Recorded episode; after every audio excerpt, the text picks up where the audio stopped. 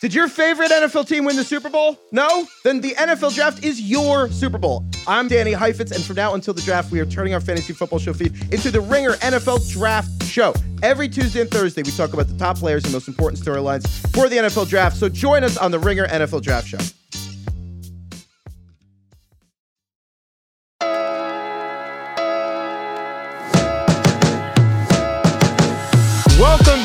The hundreds. It's the Ringer Gambling Podcast with yours truly, Raheem Palmer, aka the Rostradamus. And as always, you know how it's going down.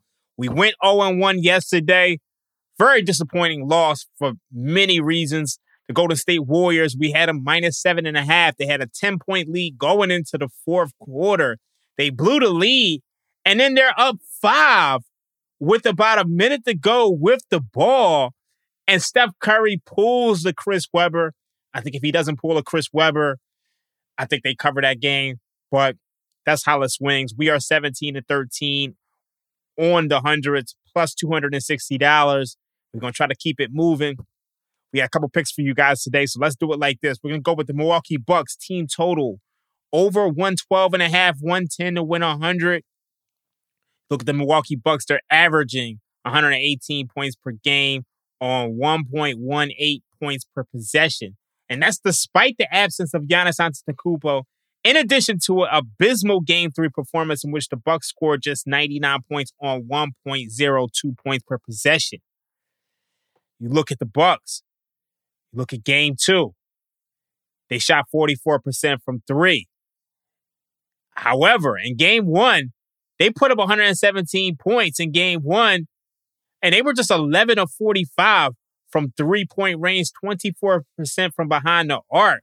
So you look at this Bucks team, they're going to be able to score some points. They put up 138 points in game two, 117 in game one. I look at game three as more of an anomaly.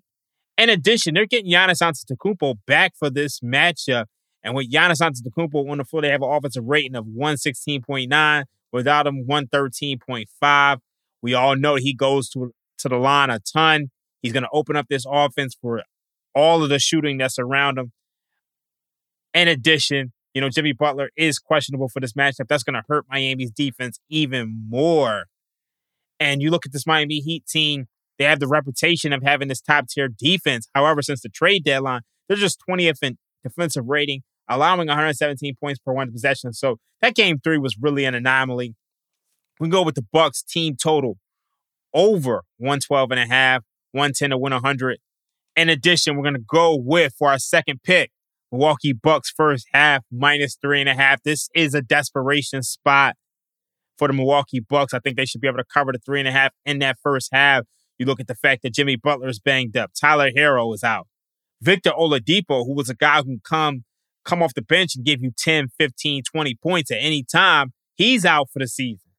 So you're just relying on guys like Max Strus and Duncan Robinson. I mean, they're they're good players, but they're not the type of guys who can create their own shot. So I think the Bucks cover this first half minus three and a half. For our third and final pick, once again, it's uglier than a masterpiece sneaker. We're gonna go with the Memphis Grizzlies plus four and a half, 110 to win 100. Look at the Memphis Grizzlies. They got off to that abysmal start in game three, facing a 35 9 deficit after one quarter.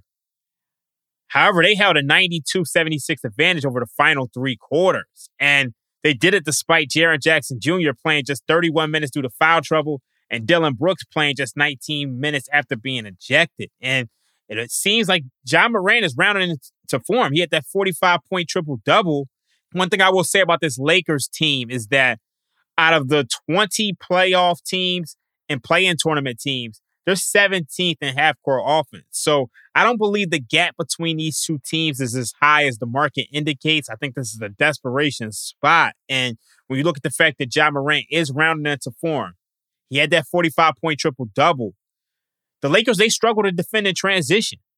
In game three, they allowed 10.9 points added per 100 possessions. That's in the 97th percentile of all NBA games this season. I know the Grizzlies are 0 16 straight up, 2 and 14 as road dogs this season, 23 straight losses. But that is priced in. The market knows that already. This is a market. Everybody's coming into this game knowing that the Grizzlies have struggled on the road. and that is priced into this number. I'm going to go contrarian here. Memphis Grizzlies plus four and a half. I think they tie this series up, to be honest with you, or at least this is, you know, a one two possession game. that stays in that window. I mean, this Lakers team, they tend to play with their food. They're not, you know, one of those teams that is just outright dominant. So I think the Memphis Grizzlies, they tie this series up. Go back to Memphis 2 2, but I'm going to take the points. So those are our picks for today. Milwaukee Bucks team total over 112 and a half. Milwaukee Bucks first half minus three and a half.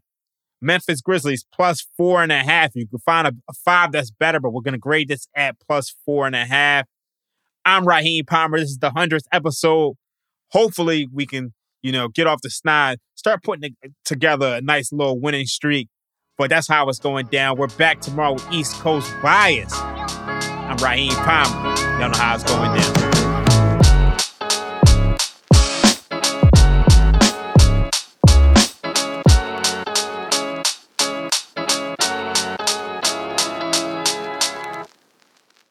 This episode is brought to you by 20th Century Studios' Kingdom of the Planet of the Apes. As a ruthless king builds his empire at the expense of the remaining human race, a young ape will fight for the future of apes and humans alike.